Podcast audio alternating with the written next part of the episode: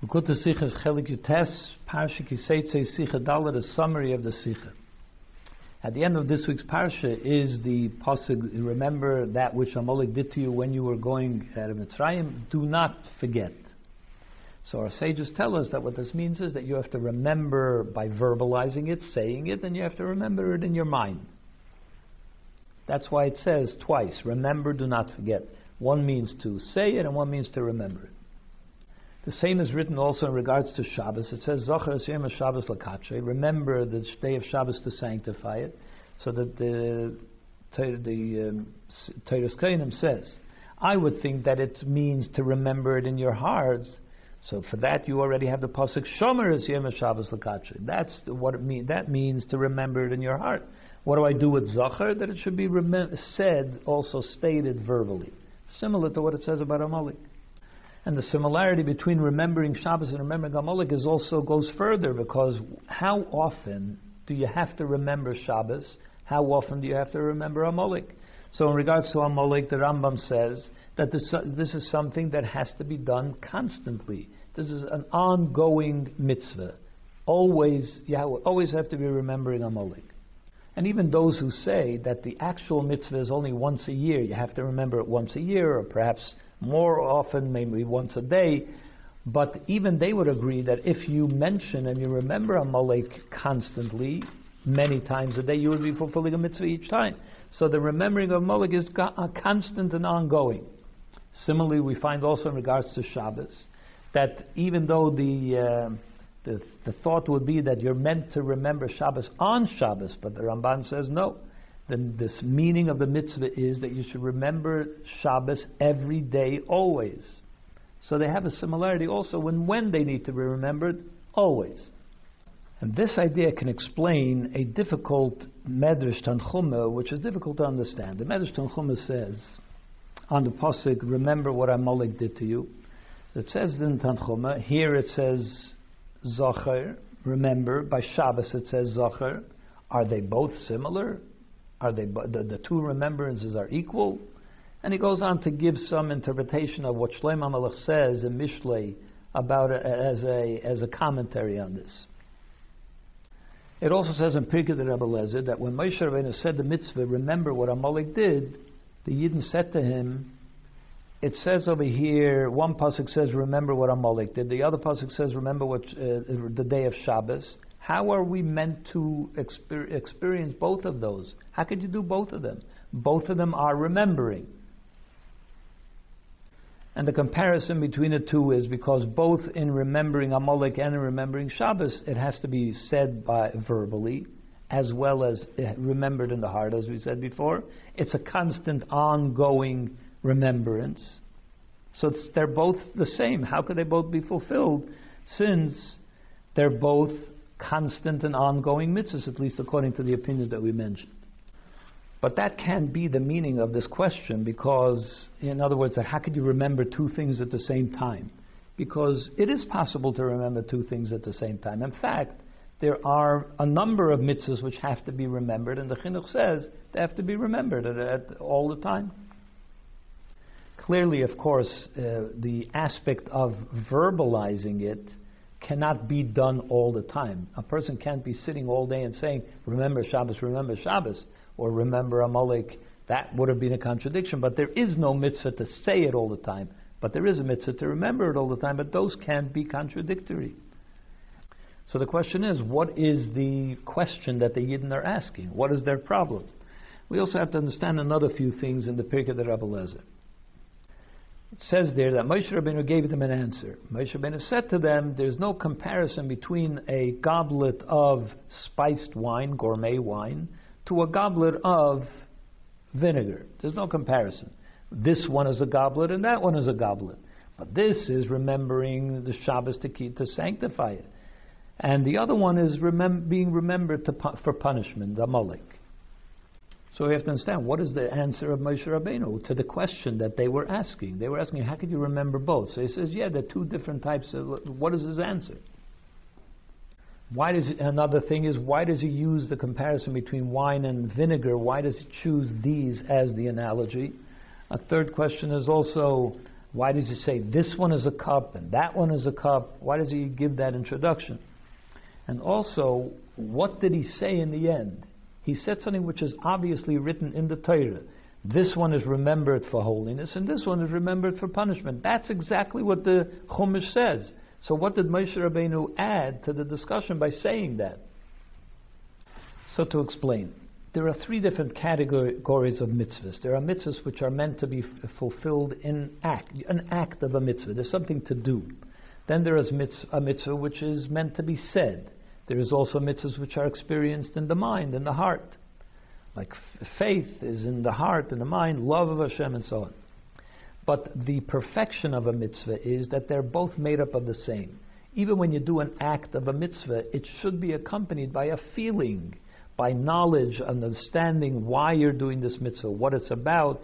The kavana of the mitzvah also is meant to accompany the mitzvah, if possible. The same with mitzvahs that are experienced in the mind and the heart, that they are meant to influence the way you act. The whole point of having faith is so that you can fulfill the mitzvahs with energy and commitment and so on. And on top of that comes the mitzvahs which are meant to be remembered. Where the Torah says remember. What does it mean by remember? Obviously, not say the words. The real meaning of remember is you should be completely caught up in the experience of that memory. That memory should call to mind and emotionally involve you in what happened there, and that it should guide your behavior. That's the point of memory. Memory is that it should completely capture you and transform you into whatever that memory evokes. And that's why the Yidden had the question. If it's a mitzvah of memory, the memory, what is evoked by Shabbos and what is evoked by Amalek are two opposites. Shabbos evokes a feeling of Hashem created the world. There is no other master in the world. Everything is Him. He created it, He runs it, He managed, everything is Him. There's nothing else other than Him. And when you experience that as a memory, meaning to say it completely in, involves you and wraps you, and you experience that and you're feeling that and so on, so that is one type of memory. How am I? How are we able to experience at the same time the memory of Amalek? What does Amalek call to mind? Amalek is, as the Medrash says, he knows his master and rebels against him anyway. Which means Amalek recognizes that Hashem is the master of the world. And at the same time, he in, insists on declaring that Hashem is not the master of the world. And you're meant to remember that. Of course, the purpose of remembering it is in order to reject it. But you're meant to remember it and develop a rejection, a hate to that uh, feeling. But while you're doing that, while it's sitting in your head, you are entertaining the idea, and Torah tells you to entertain this idea, that there is the possibility that one should reject Hashem one should say Hashem is not the master of the world, and you're meant to fully experience that feeling. How are we meant to bring those two memories together? When it comes to the other six mitzvahs which are meant to be remembered constantly, all the time, which are faith in Hashem, love of Hashem, reverence of Hashem, these are mitzvahs which are meant to be experienced all the time.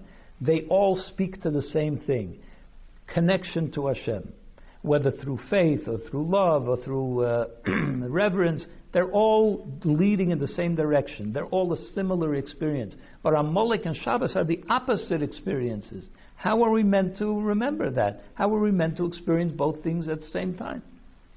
So Moshe Rabbeinu answered, there are two types of cups. There is a cup which contains wine, and there is a cup which contains um, vinegar. Why vinegar?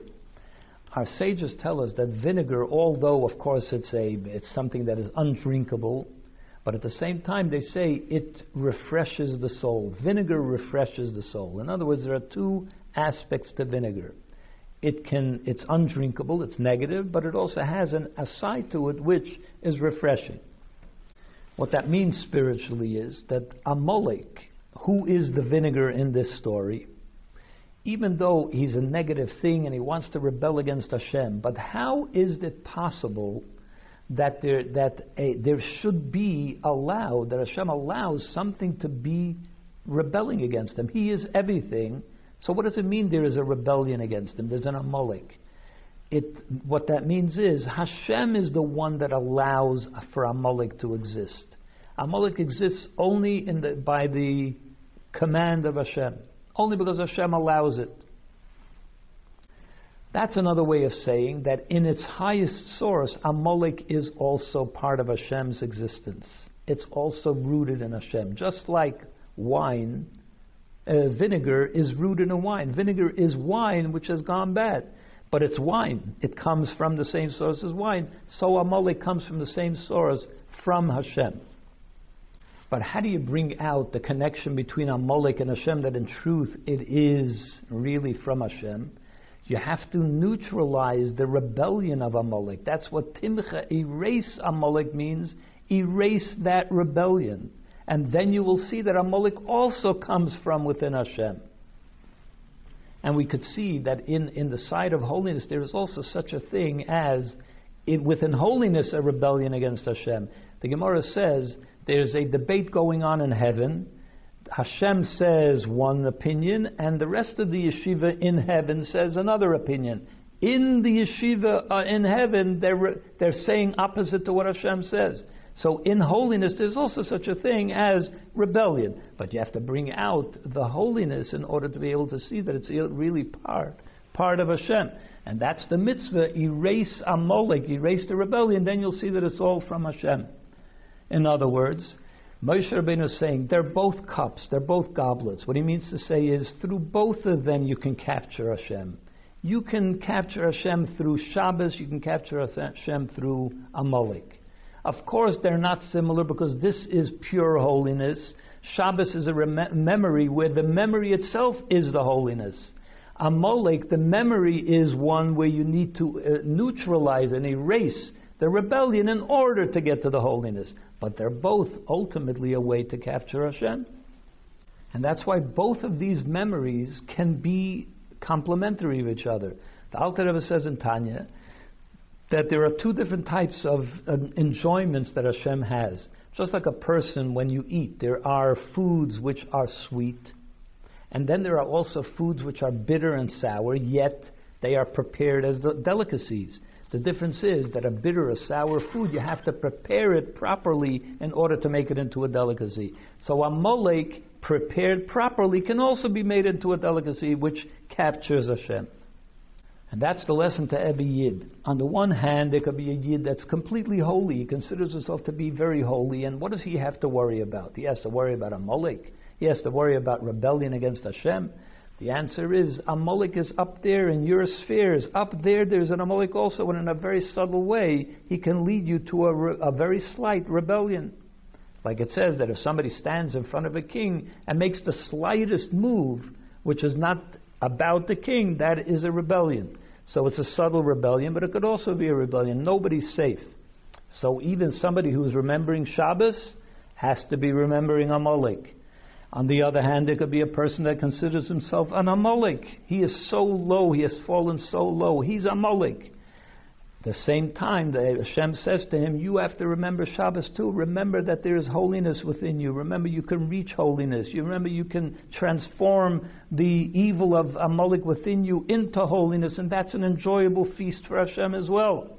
So you, they too, have to remember Shabbos at the same time because they have the ability to remember Shabbos and bring sanctity to Shabbos as well.